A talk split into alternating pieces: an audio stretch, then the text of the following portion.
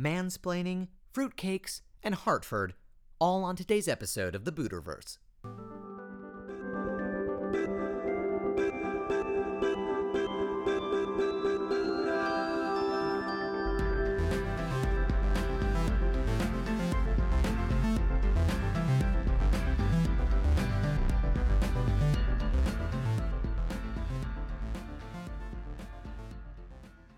Hey everybody, welcome to episode 43 of the Buterverse. I have comedian Brian Bargan here with me today, and this is an episode you won't want to miss. Of course, Judy Scheinbaum answers his questions, and we have some Booter thoughts for you, all on today's episode of the Buterverse. Today's episode of the Buterverse is brought to you by Floodlights. Floodlights. Nothing this bright has been seen since Noah took his ark for a spin. And now for news in my orbit. A picture of a Texas statue ignited a feminist firestorm on social media recently when it was purported to glorify the act of mansplaining, or the phenomenon of women being talked down to by men who think they know more just because they're guys. But this gender discourse, says a small but growing body of the affronted, masks the real issue the offensiveness of being lectured at by art. There are different subtypes, says Melanie Markham, the principal critic of artsplaining. The statue that launched a thousand angry tweets is, Markham says, a prime example of bronze-splaining. How many times have you walked across a plaza and felt as if a founding father was trying to tell you that everything you thought you knew about fixed income securities is truly wrong? It's demeaning. It's even worse if it's some unknown schmo like the man who built the first one room cabin where the Arby's is standing right now. Who cares what he thinks about economies of scale? But you know, you feel like he's being condescending to you anyway. Second only to the humiliation of bronze splaining is mural splaining, the true scourge of public spaces, according to Markham. Yeah, said one woman, who in their right mind would listen to some over medicated looking, blandly ethnic guy playing the piano that gradually turns into a quilt? What does he know about sub zero refrigeration that I don't? And I have to deal with that for a whole block. According to Markham, portrait splaining is another common offender, especially if they're the kind whose eyes follow you no matter where you are in the room. Museums make me break out in hives, one anti art splainer said. They're the great oppressors of our age. And it's not just men in art, it's the women too. And they're equal opportunity offenders. The Mona Lisa, said one man, she's anti vaccine and she's always trying to tell me I'm killing my kids. And don't you think for a second that Botticelli's Venus is just being modest and coy. Nope, she's picking apart your cellulite reduction strategy, guaranteed. So if pedantic art is the problem, what's the solution? Still lifes, Markham says. I never feel devalued by a nice plate of lemons. They're very egalitarian. But what you put up with from art in the privacy of your own home, say the critics, is your own business. But in the public sphere, we need fewer old masters who pontificate on post structuralism and more waterfalls, barns, and abstract works. And in the end, at least one thing is for certain all those portraits of Santa Lucia have a lot of splaining to do. Now, welcome to Stage 4 Hipsterdom. A survey conducted by the British firm Virgin Trains found that 12% of bearded swimmers blamed their facial hair for slowing them down in the water. But rather than sacrifice their swim time, those who look like Poseidon but could get lapped in a pool by a constipated manatee can now don a beard cap. Speed problem solved. A lycra version of the knitted or crocheted fake beard hat that has taken Etsy by storm in recent months, it's a swim cap that extends down the cheeks to encircle the mouth and wrap the chin in a layer of beard taming goodness. Usually, when we heard stories of beards causing issues of drag, swimming wasn't the first thing that came to mind, said the designer behind the beard cap. But you know, it's becoming a real problem for lumbersexual swimmers how to stay both stylish and competitive in the water. But does the beard cap actually work? Virgin Trains, who has manufactured a limited run of them for distribution to the participants in Britain's Great North Swim, believes it does, and that swimmers will be able to shave some serious time off the clock. Not everyone is enthused, however.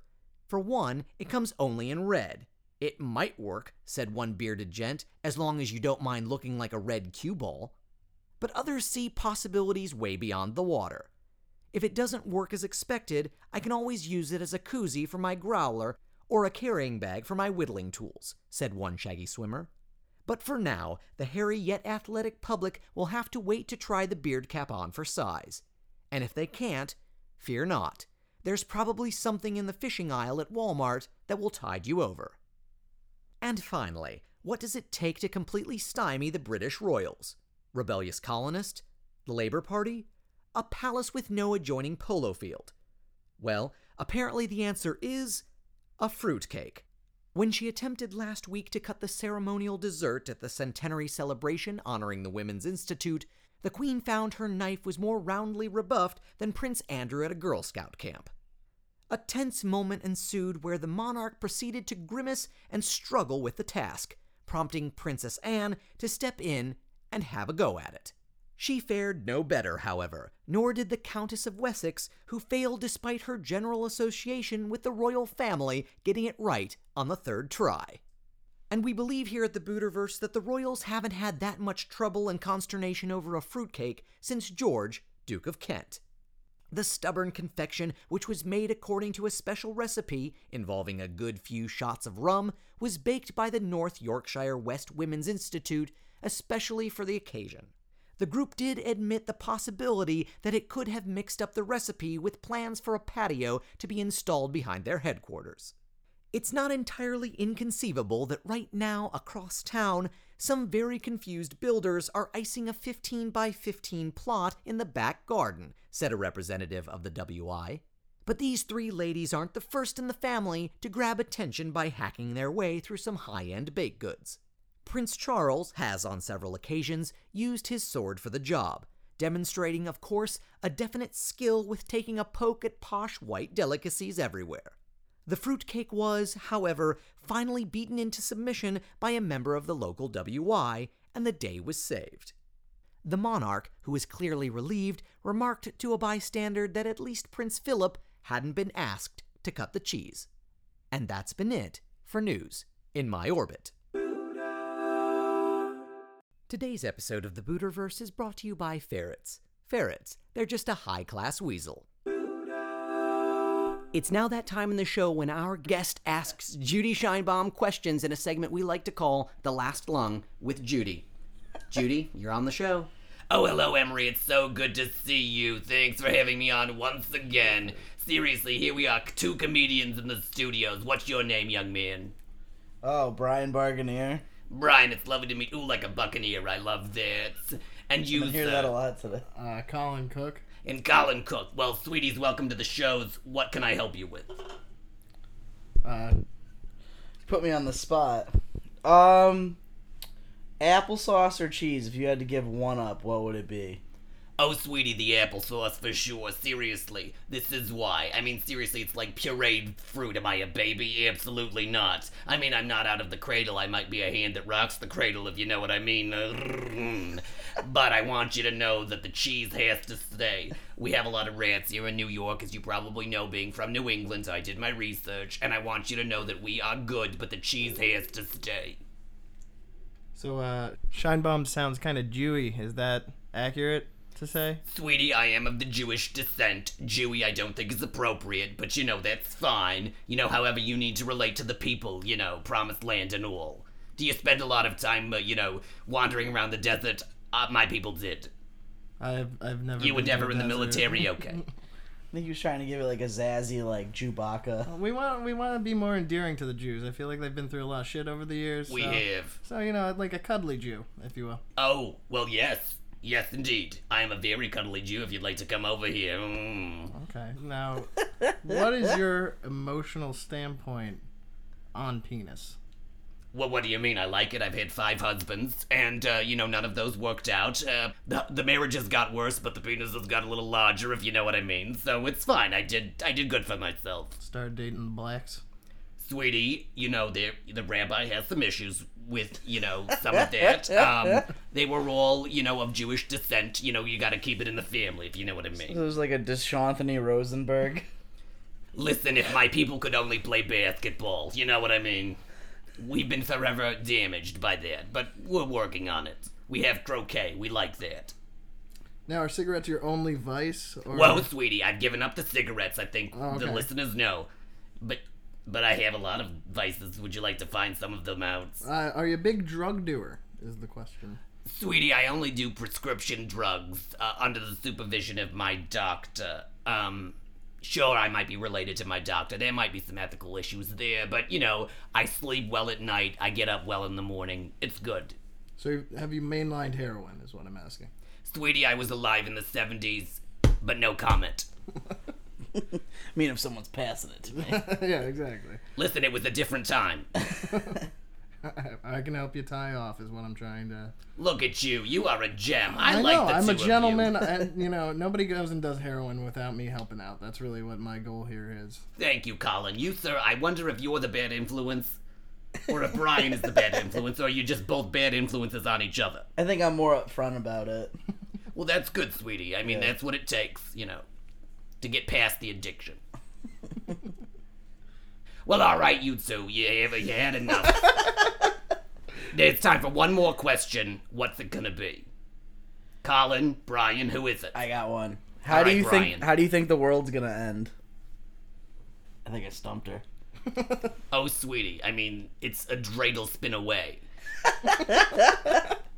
I'm not saying I'm a conspiracy theorist or anything, you know, but, um, you know, giving people nuclear bombs, I don't think that's a good idea. So probably in a torrent of fire, I would guess. Yeah, at least you're optimistic about it. I'm a giver, I think people know. You know, as long as we're not giving away the nuclear codes, I'm fine. Well, you all have been gems. I love the both of you. And we'll be right back right after this. Mwah. Hey everybody, it's Marsha Houlihan here in Mishawaka, Wisconsin, talking to you about sundresses. That's right. There's nothing like sundresses to make that 5 degree below seem like springtime. Hey everybody, welcome back to the Buterverse. I am sitting here with Brian. Bargainer. We just went through that. It's like Buccaneer. I'm sorry, Brian. I'm sorry. My last name is Buterbaugh. I think I can feel your pain internally. It's okay. As long as I don't feel you internally, I think we're all right. I thought we were best friends. So We are hair best friends. Meaning that I've never met a man whose hair is higher than mine, but sir, not only do you have the height, but you also have the girth. How did this occur? Woo. Uh, what I did was it was very simple. It was nothing. Just let my hair grow forever. I like how it's all audio too. Oh, it's all audio, so they can't even see. I have a big the- old afro. Mm, I love that. Yeah. Does that help you to transcend different audiences? If anything, I think it alienates people Mm, because they don't like. They're like, "What's he gonna talk about?" his hair. Yeah. And then I talk about the issues, What issues do you like talking about? dick and pussies. Mm. You know, the real issues. You have been. Con- this is someone said this about you. You have been compared to planned carelessness. Does this also relate to your hair? I think so. I think it's just my lifestyle in general. Like I go, I think ahead of time. Oh, I'm not gonna do that. And then you don't do that. Right. How does that work out for you? Well, I was late for this, but I'm still here. You know. We're glad that you came. I don't care if you're late or not. The Yeah. only people I care that are late are possible former guests of this show. If they are late, ladies specifically. If Oh, they're okay. late, was like, are we talking about pregnancy? uh, yeah, we went there. We went there already. We did it. Um, from pregnancy to grilled cheese and orgies, your first album. How did you get there? That was a joke album, basically, because I basically was recording just like as much as I could sell, like on these tours, like especially a couple of years ago when I first started really touring around and stuff. For hair product, I would assume.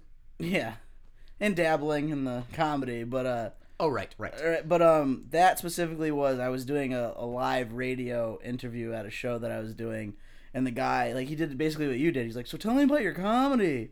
But I was all drunk, and he goes, "So what are you talking about?" And I went, "Uh, grilled cheese and orgies." And he just cut uh, like, "All right, so we're gonna go back and play some Staind now." And then I was like, "Oh, can I not say that?" He's like, "Well, it depends on the context." And I was like, "Well, that context." He goes, "Oh yeah, no, you can't say that." and I was just like, I felt real bad. Don't feel bad. You're just being you. Yeah, so I just I made it that like like it was basically the same CD for the last couple tours, but I just named them different things because I wanted to know. Oh, you, you that means you saw me on that tour or whatever. You know what I mean? Like I, tried to update it like every year, but now I like have like a real like full length CD, and that's like done. So Is I got that kinda?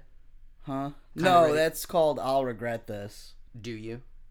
Yeah. Oh, instantly. That's great. It was a great show, and I only can focus on the two times that I messed up. You know, like oh, I said the word the instead of shit or whatever. you Well, know? that that is the mind of the comic. So Right. you are self-flagellating at all times. I mean, that is, you know, you live in a pit of despair, and that's okay, yeah, I take my dirty jokes very seriously. as one would. Too seriously? Uh, I should probably take it more seriously, but serious enough, I guess. Mm. Do you consider yourself slothful? Yes. Do you think most comics are slothful? Uh, yeah. The sloths are kind of cute, though. Not really. Do you think that? Baby sloths are. Baby, I never seen a baby sloth. Bro. you never Bro, you never seen a baby sloth. Sloth never before? Googled baby sloth? I don't know. I saw this really wonderful YouTube video the other day of a baby sloth. That's why it's on my mind. Are they like slower because they're babies too? Yeah, but so cute though, man. Shit. Yeah. Hmm. They move about as fast as you did getting here.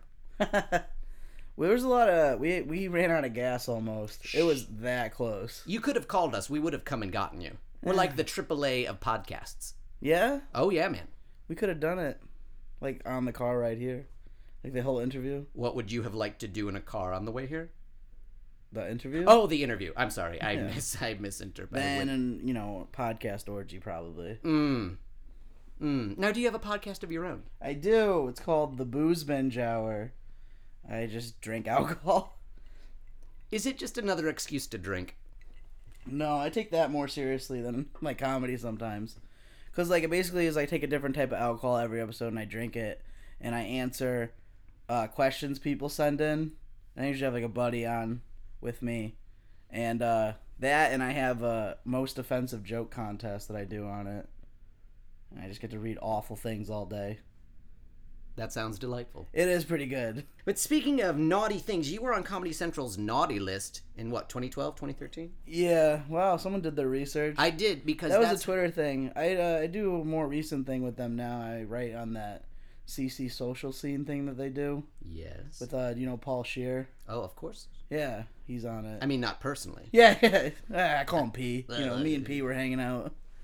Lovely man. Yeah, but that was the thing. That was um, I don't even remember what that was. That was like a joke contest they did like around Christmas, like three years ago. Do you find that being on that naughty list was any different than being on any other naughty list you may or may not have been on? it was better because they did a nice and a naughty list that year, and it was it was I don't know. I got to see my name on TV while they played the the South Park. Uh, it was the blood orgy part. Yes. Right when that was happening, my name was on TV, and I was like, I made it. How was that for you? So that was a I, was, seminal I moment cried. for I cried a little bit. Inside or outside? Both. Wow. That's life changing. hmm Being seeing your name on screen during a blood orgy. It just feels right. With woodland critter creatures. Indeed. Wow. It just brings everything full circle. Mm. Speaking of bringing things full circle, we did a little Google search of our own and we found your name in terms of anagrams. Anagrams, words that you can make from your name. Do you can you think off the top of your head any na- words that we could make from your name? Like my full name. Your last name. my last name. Mm. Bar. You could. I, I'm too dumb for that. no. Well, Barn. Let me read some of them because this is interesting. I it am- may say a lot about you. It may say absolutely nothing about you. Rain. Rain is one. Um, banger is one. It's my old college nickname. Indeed, I can see that. With does it go with mash as well, like banger and mash, kind of like Turner and Hooch? Ooh, I was born in 1989. Mm. wow, you but you still made it in the '80s though. Yeah. That's got to feel somewhat good. Yeah. It could even worse. Earring. Okay, it's fine. Earring. Earring. Do you have earrings? I can't tell under your I hair. used to. but I don't anymore. What? Too dirty? Too? I mean, like, was it? Did it get infected? This Like, is what you just said. You couldn't tell, so it was pointless. Mm, but if you are so careless and your your carelessness is planned, I would say why not do it? I see. I don't have earrings because I think they would just get in the way of. I don't remember why I got rid of it. I used to have like plugs and my lip pierced, and I think I just lost them or some shit. is that like, is that, like the I- dumbest thing anyone's ever said on the show? No, surprisingly, it is not. Um, but I still my two favorite Reagan you can make out of your Oh name. my god! And eighty nine. And 89. Reagan, Reagan was president then. Um, and uh, angrier. That's wow. That described a lot about me, huh? I'm not saying you know people know, but apparently the am- anagrams have spoken. Yeah, seriously. Do you find that other audiences in America are able to translate your, you know, sort of New England sense of sensibility, or do you find that it's just you know the material is material and everybody can get on board with? I believe you said uh, dick and pussy. Was that correct? Quack and quack jokes. Yeah. Um. yeah, I mean, I guess like it's like it. It doesn't. It, I don't think it changes where I go. It just depends on who it is. You know what I mean? Like some people are not gonna be down for that. Obviously, I don't want everyone to be down either.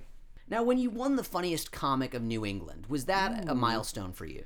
At the time, yeah, it was one of the best moments for me, followed by the shittiest moments for me. Talk to me about that. the booker for that uh i'm sure he meant well it was at mohegan sun casino in connecticut like we have foxwoods and mohegan that's the second and third largest casino like in the country so it was awesome and there was a lot of people in the contest so i felt real good but i was like hammered that night. And uh, we went to a bar in the casino afterwards to celebrate and the booker like you know he hands me like the prize money check. Like i'm like so happy. And he goes hey so some of the workers here saw the show and they thought i was a comedian. That's the booker saying this. And he goes so they want you to go in the back in the kitchen and do a set for the employees and i was like nah and then he's like, "Well, I just gave you a bunch of money." So, and I was like, "All right, fine." So I went and did it to like seven Mexicans that didn't speak English and like two white dudes. And it was just like it was soul crushing. But I did it. I did like 10 minutes. And I just hated on them and they gave me free pitchers of beer for the rest of the night. That's But awesome. it was literally like I felt like a piece of shit. like I felt used. you were. Yeah. But that's okay though because maybe you made them laugh on some level and isn't that your job? Yeah, but that was like at the time the first like real like credit I guess that I ever got. You know what I mean? Absolutely. Yeah. And then you're back in the kitchen. Yeah, exactly. Literally they they they put you on stage, gave you money and then threw you back in the kitchen. You know what's funny? Like in like the the Mexican dudes, they were like one would go and like wash the dishes for like two minutes, and then come over and like, "What's up?" And then like would co- and I'd be like, "I don't know." It's like you totally missed the setup. yeah, he's like joke. he's like fu- he's like washing like chicken wing sauce off of something. He's like, "Okay," I'm like, "Yeah." I was talking about dick and pussies. Sorry, Have you thought about doing dick and pussy jokes in Spanish? dude. I could barely speak English. So are you a product then of Connecticut public schools? Should I assume? I guess I, I'm too dumb to know what that means. So it must be. Did you go? Let, let me tell you how they talking. Did you go to the public school? Yeah. I was actually a high honors. I bet you were. but I just smoked weed every day and slept during class. Mm, all that knowledge is hidden under the hair Right. or in the hair. I would just sleep and then take tests well or whatever. Sir, you've taken many stances tonight. I'm very opinionated. I love it. That's what we love here. I will passionately defend things I all of a sudden believe in impulsively. I think that's a great way to live your life. I Yeah. mean, that seems like you. Wow, a lot of things are coming full circle. The anagrams, the albums, yeah. even your touring schedule, kind of in a circle. Ugh, if you saw this tour, you'd be like, "What retarded person drew on this map?" Was, like, was that you? Were yeah, you it was me. I book all the things. Like on a day to day, it makes sense, but it's literally like a zigzag line. Like we were in Charleston, and then tomorrow we're in Clarksburg, West Virginia, so that's backwards. Oh, have fun in Clarksburg. I've been there before. I, already know what I'm getting into. And what is that? bunch of gibbies. You don't know what that is. Can no we one's- can we say that on here? gibbies? I made that term up. Well, talk to us about what's a gibby. Gibby's like any undesirable or like a redneck or like a bum usually. You just go look at that fucking Gibby over there. How did you come up with this term? Uh, I actually was watching that show Insomniac with Dave Attell. Remember that show? I do. And he was in Kansas City, and I was about to go to Kansas City, and this guy named Gibby on the show smoked a cigarette through his eye, and Dave Attell's like, "Are you okay?" He's like, "Yeah, I just can't see out that eye no mo." And I was like, "That's like a whole like I see like thousands of those people on these tours." So I was like, "Yeah, the Gibbies." I'm glad that he gave up his eyesight for a good cause. Yeah, it was pretty cool, dude. He literally like he like he sucks real hard through his eye. It looks like he's like hurting himself. Then he goes, it just blows out. Well, I think any medical professional would probably say he is in fact hurting. I don't get how that works. Like that, how's your like? What does your head look like on the inside if you could suck something through your eye and then From my experience, it's a lot of emptiness that happens inside. you're usually dissecting faces? Sometimes. Yeah, that's cool. I'm a man of science. Bourbon and dissecting faces. That's now that's your takeaway of me from this podcast episode right Is now. that your comedy CD name? It is now. Bourbon and dissecting faces. Hmm. You heard it first. You heard it first here. A lot of a lot of things dropping tonight. and they're not even hot. They're just they're just Nope. dropping. yep, they, Oh, they fell. Gosh, like a adolescence balls. You know what I mean? Boom. Pop. It's a big day. It is a big day, a big drop. Speaking of big drops, at this time in the show, oh yes, we give you, the guest, the opportunity to use the mic to say anything you want, a carte blanche, tell the audience anything you want. You can be funny, you can be not funny, you can be poignant. You be you. If you want to tell them anything, the mic is yours. Oh man, I thought I've been doing that the whole time. Oh, you've been doing it. Uh, But this is just you, man. You're flying solo. Yeah. Yes. Oh man. Like so, I could just be like, "There is no God, all's lost." That's Waka what you want to say. Waka. Can I waka waka that? By all means. I stand by that. Okay. there is no God, it's all failed. Waka waka. Well, my friends, this has been another episode of the. Oh, Buddha- that's it. Thanks for having me, dude. Cheers. Of course, this has been another episode of the Buddhaverse. I've been here with Brian Barganier. Barganier. And we'll be right back right after this. Hi, it's Glenn McDougall here for Club Soda. Ah, That's right, Club Soda. There's nothing I like to put with my tabor like a good swallow of Club Soda. And now for Booter Thoughts. Well, everybody, if you're wearing flip flops right now, I can certainly hear you coming. If there's three people you don't want to hear in flip flops, it's a sorority girl, a serial killer, and your mother. The flippity floppy you hear in the aisles of your local supermarket are just too much to bear during the summer months. If it were me, I wouldn't use earplugs to drown out a lawnmower. No, I'd take them with me to public places, preferably the beach, to drown out the noise of the sartorially stifled. That's right. Let's just assume that flip flops aren't exactly the most sophisticated sartorial choice you can make this summer. Of course, why don't you plop on a pair of espadrilles like everyone else? No, no, you have to don the flip flops. That's right. Oh, what what was that? Yes, I can still hear you coming. Now I know this might seem tough. It might seem harsh. You might say, Booter, what's wrong with flip flops? Well, I'll tell you why. What's in a name? Oh, flip flop, you've said it all. I know that this is the sound that my heart makes when it's about ready to give up. Why? Because it breaks for those who think that white flip flops, so dirtied by walking by industrial hazard zones and on street corners, that it's the best thing since sliced bread. Well, my friends, that white bread has become a little dirtied. It's no better than pumpernickel at best. No, those white flip flops are so dirty it would make your Aunt Martha coil inside and die of disgust. And for those of you who think you can just put a plastic bag around those white flip flops, no, it just won't work. I suppose the plastic will just shred and you'll be saddened anyway. So if you have a choice this summer about flip flopping or not, just remember what the Booter says. If you're going to flip flop, make sure you're a politician. And that's been it for today's Booter Thought.